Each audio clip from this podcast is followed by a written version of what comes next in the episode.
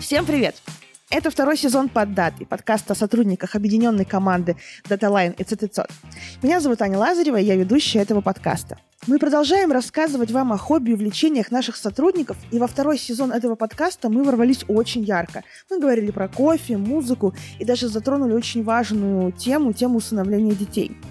Сегодняшний эпизод будет посвящен спортивному ориентированию и туризму, или наоборот, сейчас мы разберемся.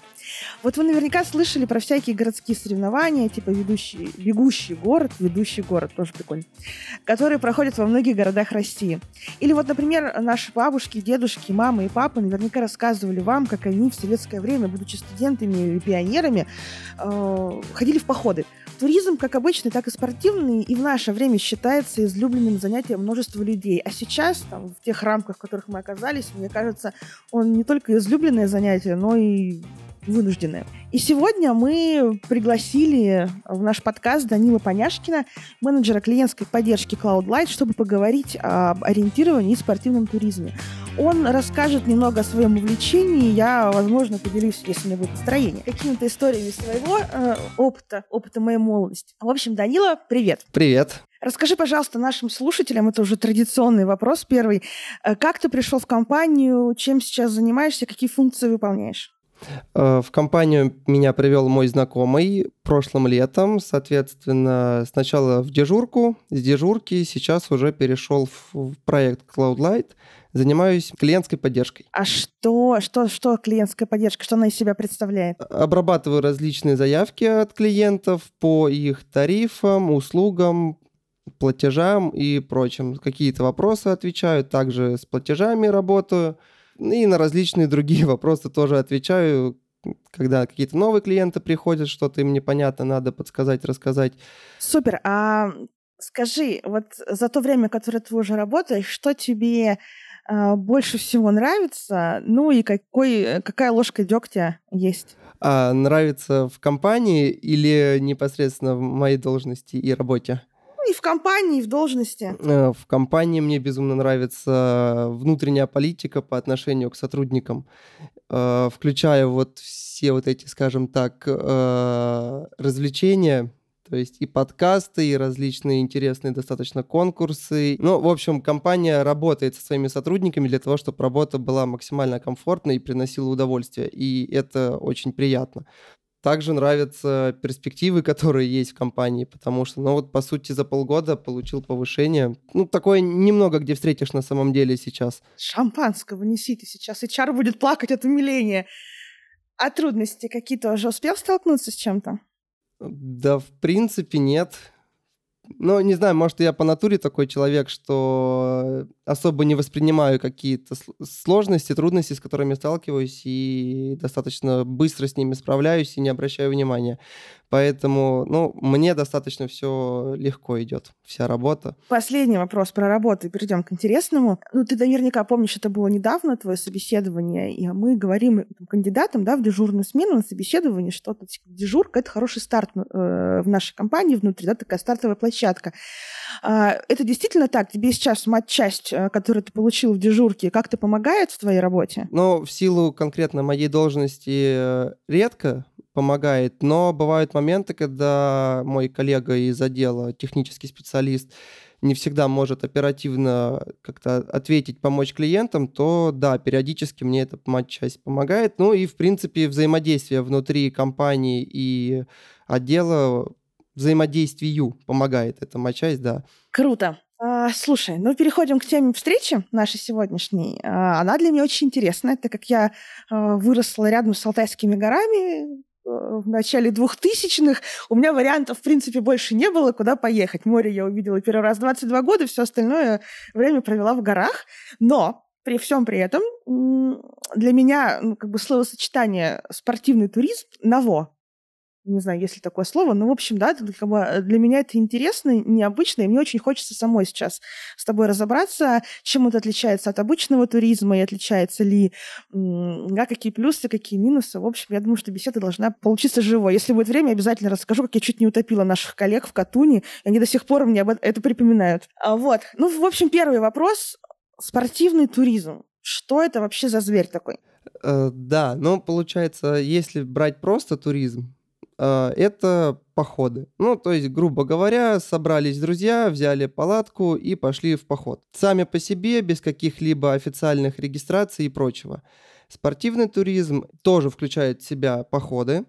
Помимо этого включает в себя соревнования, ну, в общем, соревнования, в которых э, комбинируется ориентирование на местности и на импровизированных, грубо говоря, препятствиях э, участники показывают мастерство по преодолению каких-то переправ и различных других препятствий, которые могут встретиться в реальных условиях. Но это делается все где-то на не в горах, да, а соревнования, а на более легком рельефе. Вот если говорить про Москву, то, как правило, это Подмосковье ближайшее.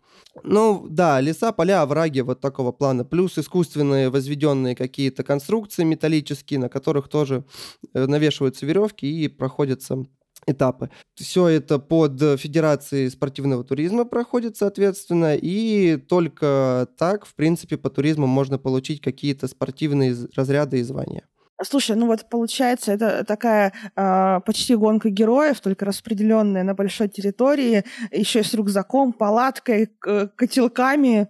Нет, э, если мы... Ну, бывают разные соревнования, разные дистанции, соответственно, если именно по спортивному туризму, вот, в общем, есть дистанции соревнования, где ты просто бежишь в страховочной системе с веревками, с картой, ну, условно, там полигон карты, там, не знаю, 30 на 30 километров, там разбросаны э, различные этапы технические, плюс контрольные пункты, которые просто надо найти и специальным электронным чипом отметиться, что ты сюда пришел. Э, соответственно, все это делается на время, причем есть как общее время дистанции на всю, так время на каждом техническом этапе. Например, ну, э, горизонтальная переправа. Это натянута веревка через овраг, ты должен в нее вцепиться страховочной системой на карабин, переправиться на другую сторону, выстегнуться, убежать дальше. Вот такого рода препятствия. Э, есть э, но это только в детском, в детско-юношеском есть первенство Москвы, например, да, по спортивному туризму для детей. Э, оно состоит из нескольких этапов. Первый этап – это вот такие соревнования, как я сейчас уже рассказал. Второй этап – это непосредственно поход. Чтобы в него тоже в этот этап вообще, на этот этап попасть, надо предварительно составить маршрут, дети должны его защитить, то есть судьям рассказать, что за маршрут, как пройдут, ну, все вот прям хорошо все знать. Это про пешую историю? Да, это пешая. В принципе, водный аналогично туризм проходит. Э, с горным не сталкивался, честно говоря. Э, соответственно, потом идут поход – и третий этап после похода дети должны защитить поход, уже после рассказать о том, как они его прошли, какие были препятствия, написать отчет прям полноценный, там условно 10 листов, э, со всеми научными терминами, описать категорийность похода, да, то есть сложность каждого препятствия, с которым они столкнулись, по определенным методикам э, описать. И уже на базе этого определяются победители Москвы. То есть спортивный туризм, вот как я с самого начала сказал, он комбинирует и обычные походы, и спортивную часть.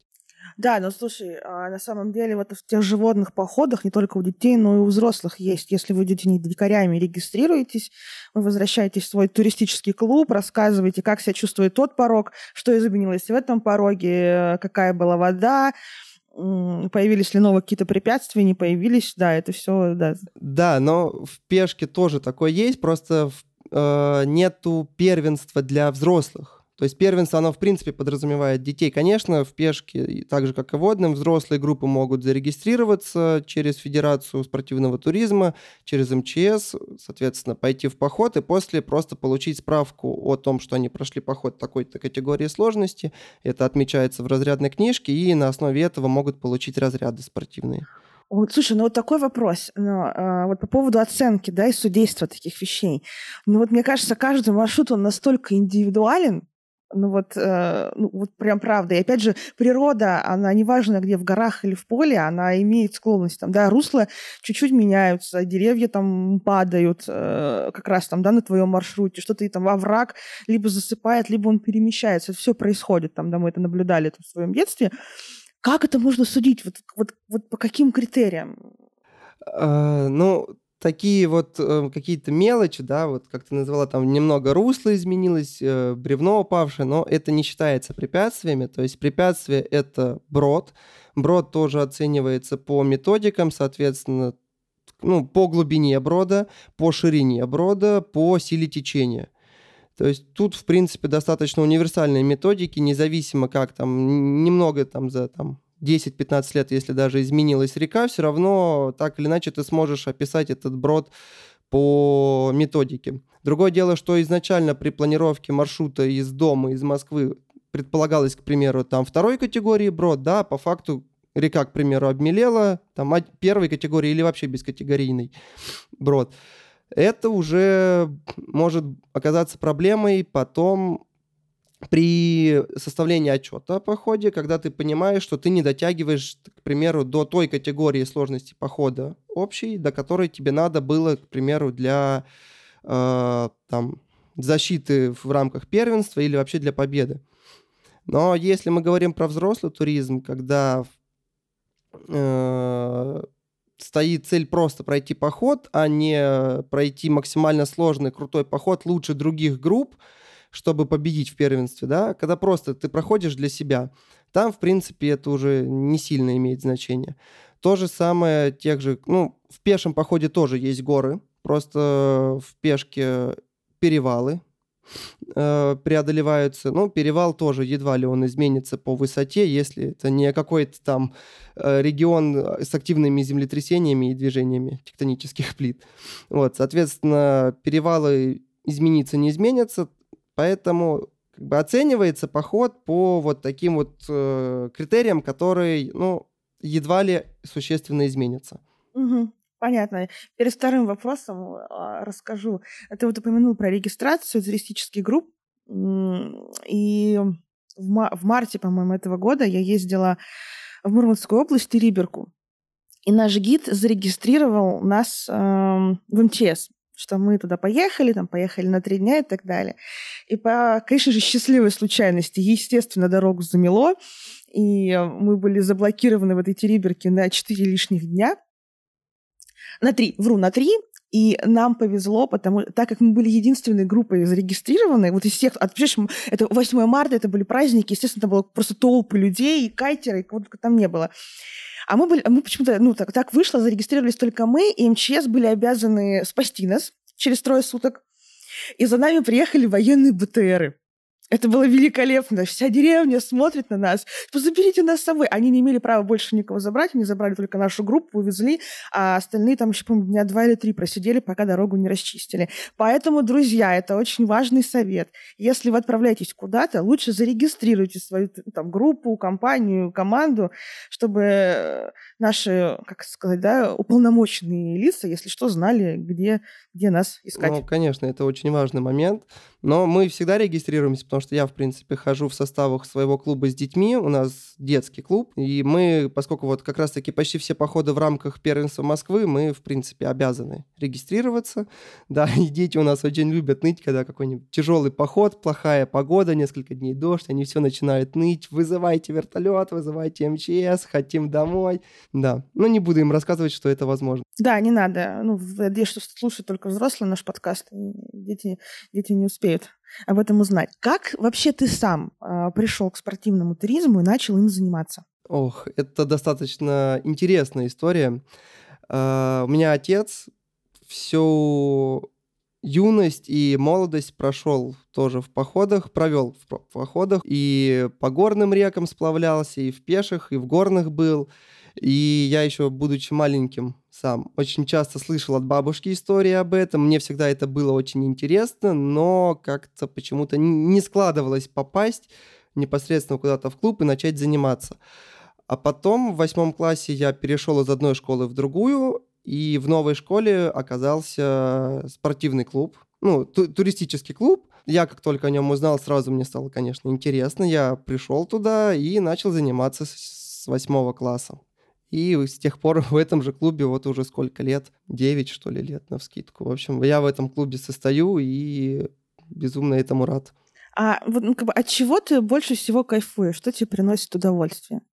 Ведь, ну, по факту, вот как вот сегодня девчонки говорят, да, вот это вот палатки, неудобно, комары, грязь, э, идешь ты непонятно где, эти пауки на тебе сидят. Ну, вот это вот все, там, да, на первый взгляд, не очень романтично. От чего ты кайфуешь?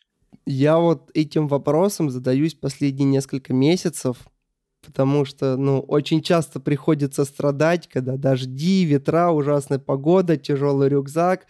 Действительно, и я вот задаюсь вопросом, почему мне это нравится, ведь это ненормально, когда ты страдаешь и получаешь от этого удовольствие. И я на самом деле не могу сказать, Почему? Если брать там спортивную часть, да, то, ну, мне интересно работать с веревками, с карабинами, какие-то сложные э, технические этапы проходить, требующие там знаний специфических узлов, как-то там применение специального оборудования, снаряжения. Это, ну, вот вот этим нравится, да, допустим. То есть тут как бы и физическая, и ментальная составляющая. А вот походы, но, безусловно, походы нравятся видами, которые ну, которые ты видишь, как бы, да, масло масляное получилось. А, я был на Байкале бесплатно, например. Мало кто таким может похвастаться. А, по горам ходил, по хребтам вокруг Байкала. В Хибинах был. И когда ты поднимаешься на перевал или на какую-то вершину, на плато, ну, это просто завораживающие виды открываются тебе. И это, конечно, очень интересно, очень красиво, и ну, такие эмоции, мне кажется, нигде больше не получишь. И во многие подобные места ты просто другим образом не доберешься. Да, ну там тот же Кавказ, да, можно машинами, квадроциклами объехать, а Хибины не очень. Блин, ну вот ты знаешь, все равно самые такие классные, крутые и незабываемые места, ну, ну не дойдешь. Да, Мы да, пару лет да, назад да. ходили на плато Укок. Ну, ты туда больше никак не доберешься, кроме там, как, да, ну, пешком вариантов нет. И ты смотришь на это место, где не живут люди, там даже деревья не растут. Вот эта невероятная красота, конечно, она тебя завораживает.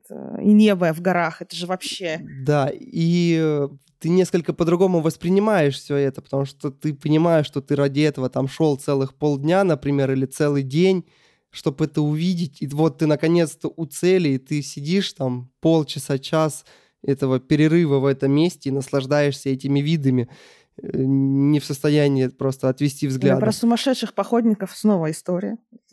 Наконец-то я могу рассказать истории, понимаешь? То я ничего не понимала, когда спрашивала людей про какие-то вещи, а теперь мне есть с кем поделиться э, на втором сезоне, наконец-то. Э, я тоже пару лет назад ногу ломала, и там несколько месяцев, причем сложно, несколько месяцев я прям пролежала, вот с марта по май. Э, с гипсом, а я очень активный человек, и мне прям физи- психологически было, мне кажется, больше тяжело, чем физически. И вот там какое-то 30 мая, условно говоря, кстати, вот юбилей был, э, мне снимают э, и там гипс, все, все, говорят, иди, и мне прям в эту же секунду пишет моя компашка из Барнаула, типа, Лазарева, мы там в Омскую область на болото едем э, в поход, поедешь с нами? Я такая, конечно. И я значит, тут же покупаю билеты, уезжаю, или смотрю, думаю, блин, интересно, у меня нога там отвалится прямо на этом болоте, или все-таки я там дотелепаюсь как-то. Ну ничего, я две недели прекрасно я, конечно, не носила рюкзак, там мне помогали ребята, там они распределили между собой э, все мои вещи, но я ходила по 30 километров в день, ну, это было круто, на самом деле, особенно когда ты пролежал, и там просмотрел в стенку в одну и ту же, тут ты выходишь и чувствуешь себя человеком, ты ходишь, ты там видишь классные места, еще никогда не была на болотах, я не видела, как это, ну, эстетически красиво, действительно. И это, конечно, было, да, очень круто. Природа, она заряжает невероятно и восстанавливает, мне кажется, тебя она очень быстро. Да, конечно, и это офигительный детокс от соцсетей вообще, от города, от всей вот этой суматохи, суеты. Это тоже очень классно вырваться на неделю, на две и просто морально отдохнуть, разгрузиться максимально. Это вот еще один огромнейший плюс – этого вида спорта, потому что даже какие-то там моря, не моря, куда можно уехать в отпуск, но это не то. Ты все равно при любой возможности цепляешь Wi-Fi, заходишь в соцсети, читаешь, переписываешься. Не то это. А вот походы, да, очень классно отдыхаешь и наслаждаешься природой и заряжаешься этой энергетикой. Ты вот упомянул, что ты сам водишь детские группы. Непосредственно я не вожу, ну то есть у меня нету пока статуса инструктора, Просто я к на... ну, у нас в клубе три инструктора, э, один из которых, кстати, выпускник на три года старше меня всего. Они водят наши детские группы, а я просто присоединяюсь к ним как э, член клуба и хожу с ними. Конечно, я какую-то там роль э, младшего инструктора, там, младшего тренера исполняю, безусловно, но официально документального как бы это пока не закреплено. Вот, кстати говоря, в следующем году должен попасть в РГУФК на курсы тренерские. ну, это твоя, как бы, да, одна из твоих целей, стать инструктором. Да, просто потому что я в любом случае езжу на все сборы, хожу во все походы, и куда проще будет, когда это все будет официально и будет мне оплачиваться еще при этом. Угу. Вот интересно, мне кажется, если нас будут слушать родители, да, вот можем немножко про детскую историю все-таки поподробнее поговорить. А с какого возраста разрешается вообще ходить детям э, в такие походы, на такие мероприятия, и как они вообще себя там чувствуют, э, малышки? малышки? Ну, если брать мой клуб, самый младший участник, которого я помню, это третий или четвертый класс ребенок. Да ты что? Это же что, 11, 10-11 ну, лет? около того, да. При этом у нас в группе есть, э, в, ну, в клубе семья, то есть трое детей, двое, двое детей и родители. То есть вся семья походники. И вот эти дети, они до того, как попали к нам в клуб, с самого детства ходят в походы то есть еще с дошкольных лет. Э, в принципе, тут с какого возраста можно, это определяется сложностью похода. То есть совсем для малышей это поход выходного дня устраивается, да, ну такой пробный, э, больше тренировочный, чтобы дети поняли, что, как вообще, что такое полевые условия. Потом идут э, уже полноценные походы, но достаточно сложные, то есть без рельефа какого-то, без бродов, Э, ну, не знаю, там за неделю, может, 30-40 километров проходят дети. Ну, там тоже, соответственно, разная степень, то есть есть первая, вторая, третья степень похода, сложность. Э, ну, у всех там разная и необходимая протяженность, ну, каких-то более существенных. Там, по-моему, только по протяженности и по количеству дней они определяются.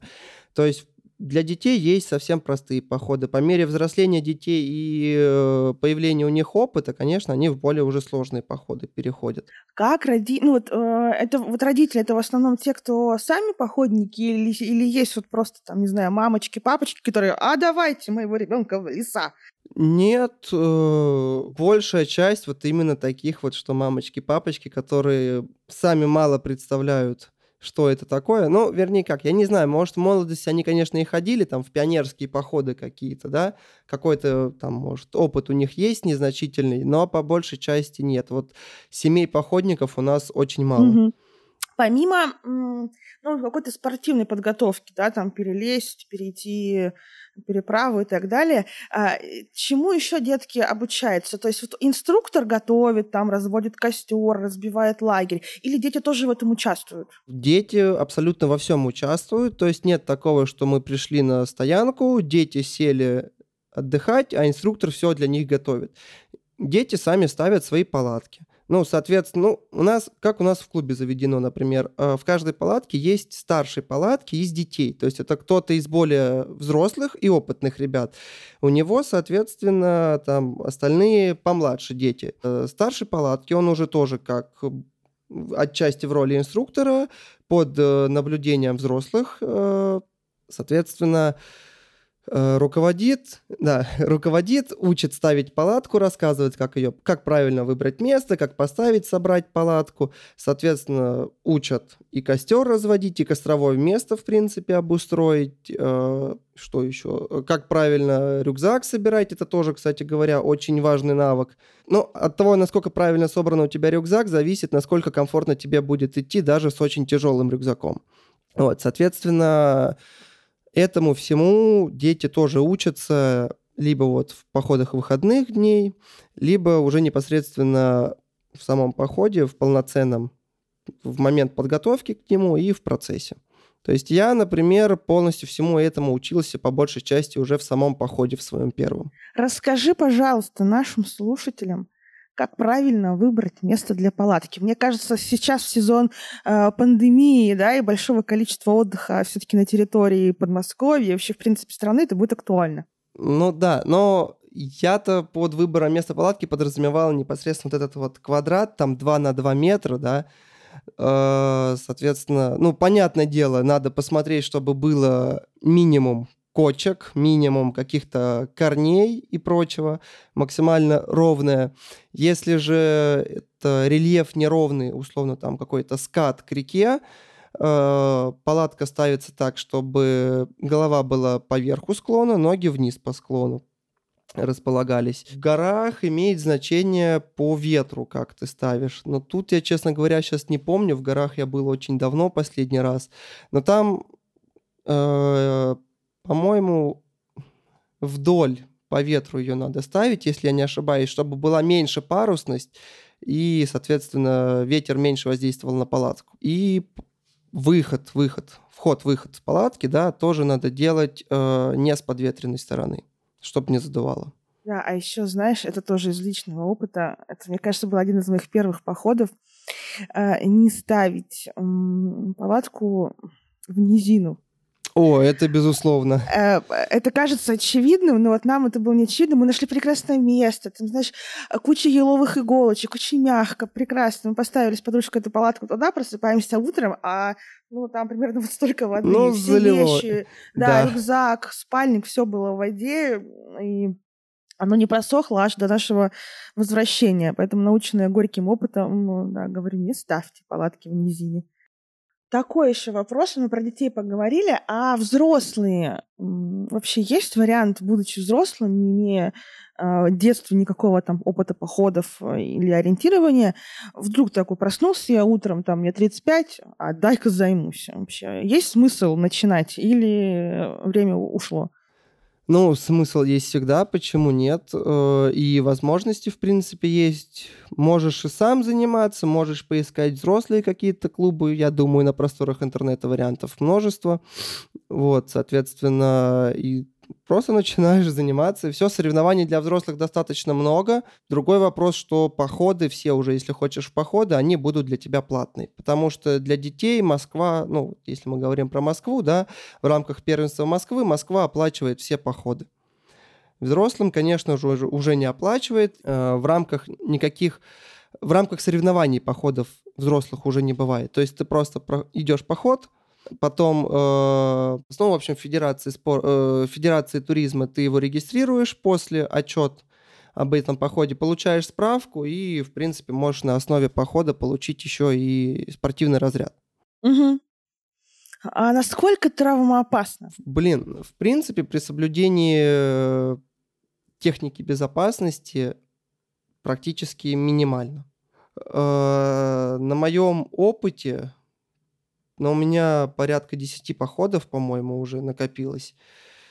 Э, один раз я сталкивался с травмой во время похода, причем это было всего лишь вывих лодыжки, и опять-таки травма была получена ввиду несоблюдения техники безопасности. Слушай, а вот как справляться, ну там, допустим, если ты на, ну, там, да, на каком-то соревновании, понятно, у тебя плюс-минус есть рядом и судьи, и наверняка ты же там, ну, врач какой-то точно, который может оказать первую медицинскую помощь.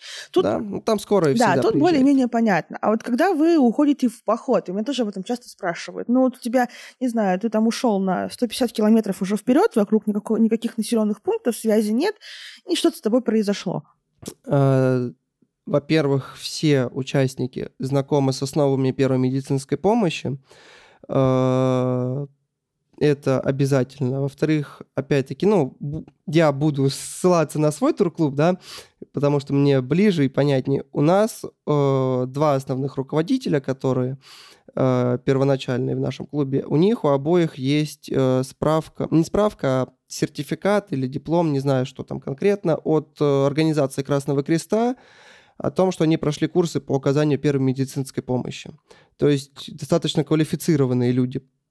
Э, соответственно, плюс э, в походе всегда есть аптечка со всем необходимым для оказания первой медицинской помощи. А дальше уже по ситуации смотреть в зависимости от того, какая травма. Если это перелом, делается импровизированная шина.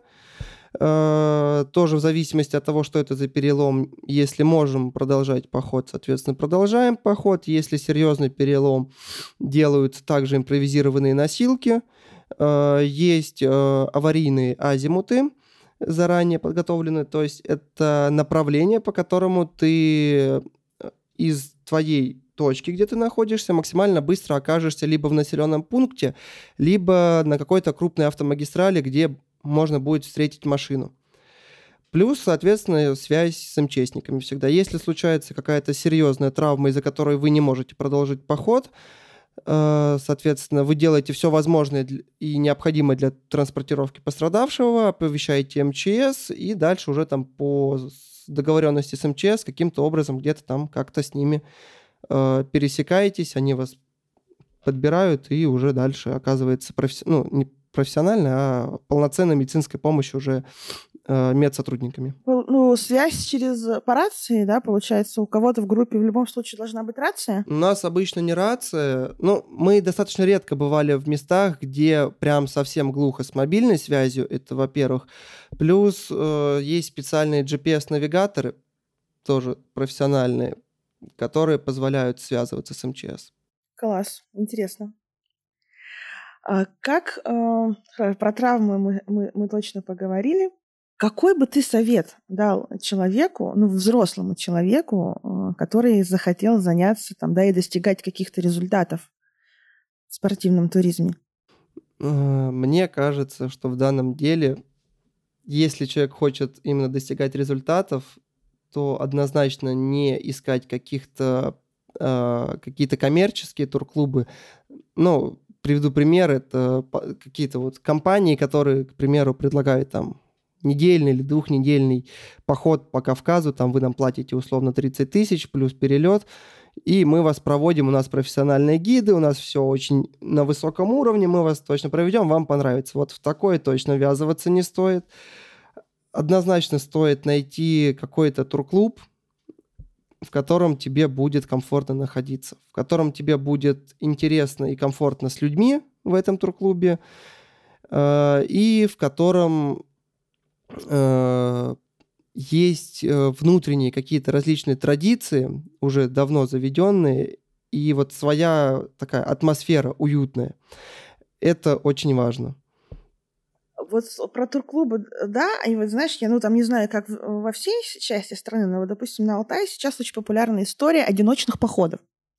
А, там человек берет рюкзак, там, да, минимум еды, и пошел такой на неделю, ушел в горы и пытается выжить. Насколько вообще э, история популярна, оправдана, рискована, как ты считаешь? Но за популярность не могу сказать честно говоря, никогда не интересовался, но у меня вот дедушка, например, ходил несколько раз так. Он тоже походник, вот, несколько раз ходил.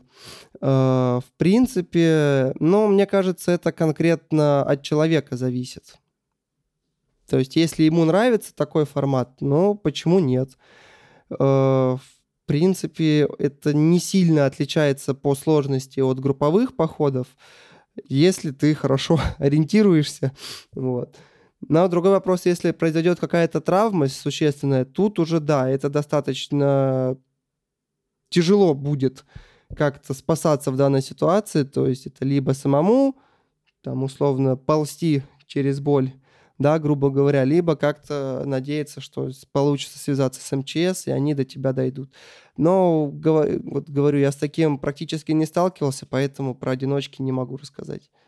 А есть какие-то направления еще, какие, которые ты бы хотел попробовать? Ну, там, не знаю, тот же горный туризм, сплавы, восхождение. Э, мне интересно вот именно, да, спуски по горным рекам. То есть мы, мы в водный туризм нашим клубом начали только прошлым летом входить, скажем так, в эту область. Был один всего поход, и то в Подмосковье по э, такой очень спокойной, тихой реке. Э, я бы хотел, конечно, по горным рекам попробовать. Это прям, на мой взгляд, очень экстремально, очень драйвово, интересно. Вот. Горный туризм, не знаю, не сильно меня привлекает в том плане, что в наших э, высококатегорийных пеших походах практически те же самые горы. То есть, ну, вот так заведено говорить, что э, горный поход, к примеру, сейчас сформулирую мысль. Э, любой горный поход э, какой-то категории сложности это тот же самый пеший поход только на одну категорию сложности, на одну категорию выше. Ну, то есть, если мы берем э, горный поход третьей категории сложности, то это, грубо говоря, пешка четвертой категории сложности. Поэтому я и в, в рамках пешего туризма по горам хожу. У нас была смешная история про сплав. Мы ездили то ли в Рязанскую область, ну, куда-то вот здесь недалеко. У нас есть Саша Чекмадеев, он вообще просто там, мне кажется, с пеленок э, ходит в походы, у него это семейное, и он вообще супер профессионал, он много историй может рассказать.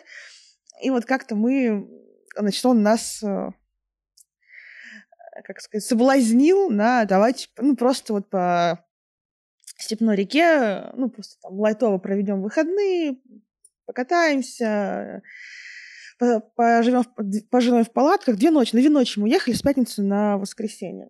И, значит, понятно, что не у всех там есть байдарки или что-нибудь там, каяки или что-нибудь еще. Значит, у нас собралась какая-то компания, человек 15, и мы начали по сусекам собирать все эти плавсредства.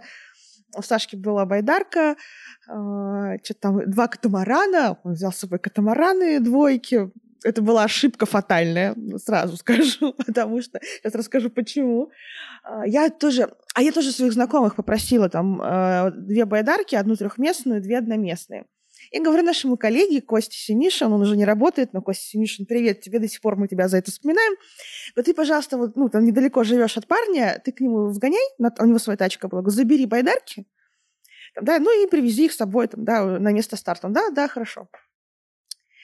Я ж не подумала, на самом деле, что ну, нужно давать задание очень четко. Он приехал к парню, парень ему сказал, тебе что нужно из, там, да, из снаряжения, у него огромный гараж, всякой там вот этой э, амуниции. Он говорит, ну, байдарки мне нужны. Ну, на тебе байдарки. Значит, он приезжает, мы собираем байдарки, говорю, Костя, а где весла? И Костя такой, ой, а нужны были весла. Семишин! В смысле? Ну, ему там как-то где-то запасные запаски понасобирали. Одно весло для этой трехместной байдарки, а вторую что делать? Ну, нет. Ну, как бы с одним веслом трехместную, ну, вообще нереально по степной реке. Да, и наш коллега Андрей Будреев пошел в лес, срубил березку, и на, на один конец березки мы прибили сидушку, а на другой мы нашли, да, а на другой конец березки мы нашли какой-то, знаешь, что-то ремалированного ведра, вот там же валялась крышка. И вот с, этим, с этим агрегатом мы провели э, два с половиной дня на воде. Но надо сказать, что на второй день ребята как-то приналовчились, и мы очень быстро, достаточно уверенно шли вместе с этим веслом. А река оказалась, Пра, что ли она называется, почти без течения, но очень, ну, почти стоячая вода, да, спокойная. И, ну, катамараны просто невозможно было двигать. Вот, представляешь, два человека пытаются эту махину развернуть куда-то туда. Ну, на горной реке это здорово, весело, и прикольно, и более безопасно, чем тот жираф. А ну, как бы на степной, конечно, это Ата Израиль был. В общем, все намучились, было очень весело. Я говорю, тоже мне говорю, походники, пошли, собрались. Да, вот такая, такая история у нас была. Даже не знаю, почему мы начали про это говорить. А. Ну ладно, ну, а, ну я к тому, что да, горные, конечно, горные сплавы это, это здорово. Э, ну, конечно, опасно. Как мы э, с этой же, почти с этой же компанией мы выяснили годом позже, что это достаточно опасно, но э, тоже хочу передать привет ребятам. Говорю, вот смотрите, у нас есть человек, который может с нами снова поехать на Алтай и повторить. Он все каждый год э, мы каждый год пытаемся собрать э, новую команду, а, вот, и каждый год что-то у нас пока это не получается. Но это кру- круто, и это здорово. Слушай, вот еще такой вопрос. Может быть, забавно и смешно. Есть такое понятие, и у меня на самом деле тоже присутствует как топографический кретинизм. Э, я всегда говорю, что я человек абсолютно не городской, я вообще в, в, в трех перекрестках не могу разобраться. Мне не помогает там, ну, когда ты пешком идешь навигатор, я не понимаю ничего. То есть за, запусти меня в горы или в лес, я вообще хорошо, спокойно ориентируюсь. Но в городе вот беда. Э, приходят люди с топографическим кретинизмом э, в ориентирование, и лечится ли это? Блин, достаточно интересный вопрос. Я, честно говоря, не знаю. Но просто потому, что когда к нам приходят дети, да, начинают только заниматься, мы, конечно, их учим топографии. Соответственно, это отдельный курс, где они учатся и учат знаки, Э, условные, которыми на картах обозначается все, в принципе, учатся работать с картами, и потом уже учим их ориентироваться, то есть на каких-то маленьких простых локациях, даем компас, карту, соответственно, объясняем, учим, как пользоваться компасом картой и как ориентироваться. Э, и, в принципе, мне кажется, если говорить про детей, то у них пока еще в маленьком возрасте не может быть такого вот, чтобы топографический кретинизм, просто потому что они не сталкиваются еще даже с ориентированием по навигатору, по городу. Я вот, ну, я в достаточно осознанном возрасте, да, пришел уже в восьмом классе в туризм. Э, ну, благодаря, наверное, туризму у меня вообще нет никаких проблем по ориентированию в городе. То есть я и просто, когда сам хожу, какие-то там и магазины, и еще что-то ищу, ну, вот надо куда-то по адресу приехать, там найти, я прям как рыба в воде очень легко ориентируюсь по картам, по, по Яндексу. То есть я даже редко прокладываю маршрут, я просто смотрю, где я, смотрю, куда мне надо на карте, и все, и иду. Вот. А так вот, чтобы про взрослых людей, ну, не могу сказать.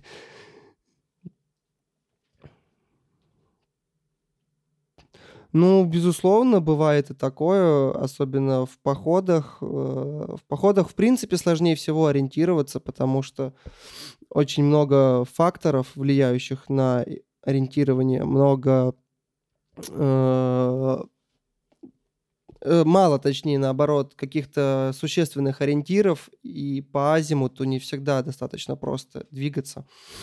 Вот. Э, но самое интересное, наверное, так, подобный случай был, шли по, именно по хребту на Байкале, то есть по вершине, по, по вершине хребта, вдоль него шли, э, и на нас нашло облако. Нашло на хребет и осталось. То есть это стопроцентная влажность, это хуже, чем туман, видимость, ну, метров 10, наверное.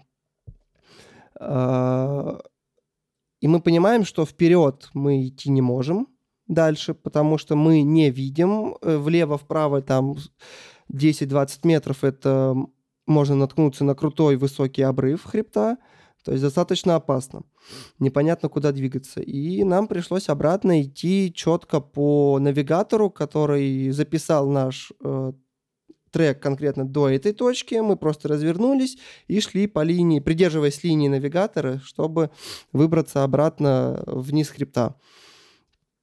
Вот. Но бывает на соревнованиях тоже, когда с ориентированием смежно, ну, по спортивному туризму именно соревнования, где и технический этап, и ориентирование там тоже бывает терялся, но там это менее существенно, потому что все равно быстро находишься на местности. Разве что время теряешь драгоценное, да, и это на результате сказывается, но все равно ты достаточно быстро находишься и выходишь на правильное направление. А вот с развитием э, блогинга, соцсетей как-то развивается там тот же, те же блогеры или ребята, которые там активно через социальные сети или интернет популяризируют эту историю. Есть там, ну сейчас кто-нибудь нас послушает, да, условно там, ну хочу узнать побольше. Есть куда пойти, что почитать, в общем, что интересного узнать? Э, конкретно каких-то блогеров популярных или прям активно популяризирующих направления не знаю и особо не интересовался никогда. Но многие крутые турклубы так или иначе ведут свои каналы, где, ну не то чтобы популяризируют, но разный э, именно полезный контент публикуют. То есть очень часто бывает так, что Федерация спортивного туризма выпускает какое-нибудь э, обновление в регламентах, то есть которые как раз-таки определяют то, как мы должны участвовать в соревнованиях, как мы должны использовать снаряжение, там какие узлы можно применять, какие нельзя. И вот как раз-таки крупные турклубы, которые при сборной Москве, при там станции туристов в Москве, они очень часто записывают как раз-таки ролики, где э, на практике, на деле показывают, что это за изменения, как они на нас повлияют и как э, их правильно применять, скажем так, новые какие-то нововведения. То есть, если человек, в принципе, хочет сам э, да, войти в тему туризма, ну, какой-то контент можно будет найти. А есть что-то, ну, так на вскидку, помнишь, какие-то турклубы, ну, вот, которые прям активные, которые прям сейчас можно бежать и смотреть? Опять-таки, это все детско-юношеские турклубы, с которыми я сталкиваюсь. Э, Эдельвейс достаточно сильный клуб, э, Гольфстрим — наверное, сейчас я не вспомню больше ничего. Солнечный ветер, если не ошибаюсь, тоже есть турклуб. Но тут тоже сложно сказать, потому что год от года разные турклубы выходят вперед. Бывает так, что вообще какой-то no name, ну, no name ы, то есть никогда ты о них не слышал, и бац, они там первое или второе, там третье место на первенстве занимают, и ты такой, ого, а это кто вообще? А вот выстрелили ребята, да, закупили крутое, дорогое снаряжение, и там потренировались сильно, и все, и выстрелили. Но вот из тех, кто на протяжении длительного отрезка времени, это вот Гольфстрим и Дельвейс такие сильные клубы. Предпоследний мой вопрос. А, скажи, пожалуйста, а заставляют ли насильно учить бардовские песни? Насильно, конечно, нет но это как-то непроизвольно происходит, ну, просто потому что, когда там 7 или больше дней подряд, каждый вечер вы у костра играете на гитаре и поете эти песни, ты невольно сам начинаешь подпевать и запоминать. И... Ну и потом эти песни не могут не нравиться, на мой личный взгляд, когда вот именно ты в походе. Если ты в походе, значит тебе точно уже эти песни понравятся. А у тебя есть любимая? Я могу сказать Барда любимого. Да, давай. Юрий Висбор. Ну, блин, вот все мы такие, да? Никакого, никакого разнообразия. Ну, как есть. А, по названиям я песен плохо ориентируюсь, потому что, ну, название я не знаю, просто когда начинают петь песню, такой, о, это эта песня, она классная, и начинаю петь. Все. А название особо не знаю. Вот. Ну, вообще песен достаточно много любимых. Мне кажется, самая любимая песня всех походников — это «Мама, я хочу домой». Не знаю, кто ее автор. Я тоже не знаю, да. Но песня... Но песня классная. у меня любимая, конечно, а, «За туманом и за запахом тайги». Я тоже не знаю всех их названий, но она, мне кажется, да, она, она клевая. Слушай, ну наше время, блин, к сожалению, заканчивается, и мой последний, да, и он мой последний. Слушай, мне кажется, такая вещь, о которой можно бесконечно говорить, а если еще начинать вспоминать все байки да, и все да, истории, да, которые да, с тобой да. происходят, вообще на пару недель э, засесть. Традиционная рубрика, которая называется «Когда я был маленький», и в ней мы просим гостей рассказать какую-нибудь, там, не знаю, смешную, стыдную или грустную историю, или, наоборот, историю, которой гордишься.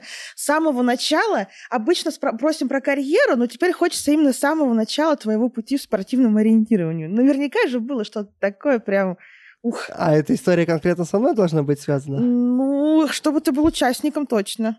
Пришла нам это, в память веселая история, но я там не особо Ну, давай, Участник. давай веселую историю. Вот. Э, Это был мой первый поход. Как раз мы пошли в Хибины. Э, Ходили в радиалку, но это когда радиалка, когда ты без рюкзаков, у тебя лагерь стоит, и ты пошел вот какой-то туда-обратно круг какой-то сделать. Вот, поднялись э, на перевал, возвращаемся уже обратно, и там э, парень тоже на год меня младше, что-то такое на веселе, бежит в припрыжку то вперед, то назад, то вперед, то назад. Вот пока мы так спокойным шагом возвращаемся к лагерю. И в какой-то момент присел на валуны. Метрах в ста, наверное, от нас присел и, и на- просто в момент подскакивает и начинает кричать истошно. Кричать, носиться, руками размахивать. Но мы так издалека смотрим, начинаем смеяться. Ну, так достаточно, как какая-то легкая клоунада выглядит. Нам весело. И он подбегает и кричит «Осы, осы, осы!» А он сел и рукой прям на, на гнездо руку положил. И они все на него просто из этого уля. И он... То есть, как бы мы сначала смотрим, что он просто подскакивает, начинает что-то кричать руками, махать, бегать, прыгать. А на деле он подпрыгнул в испуге и начал от них отмахиваться. Да, ну, наверное, укусов 5 или 6 потом у него было обрабатывали. Блин, это, конечно, это очень неприятно. Или вот этот, когда ты ставишь ночью в темноте палатку, поставишь ее на муравейник. Это что же очень частые истории. О, я, к Я счастью, тоже, не но вот, то сталкивался есть с наших таким, походах это, это, было, вообще... и это прям такое... Он же тоже мягкий, ты же не понимаешь, что там... Вообще, да. Да, да, да, да, да. Вот. Слушай, мне было очень интересно. Спасибо тебе огромное. Э, Да, э, Мне ребята, как два заядлых э, любителя дикой природы, мы активно говорим вам, не бойтесь, не бойтесь, в походах очень круто. Спасибо, что позвали на подкаст. Было очень интересно. Это был четвертый эпизод второго сезона подкаста «Поддат». Сегодня я, Таня Лазарева, мотивировала всех идти с картой в лес вместе с Данилой Поняшкиным. Данил, спасибо тебе огромное.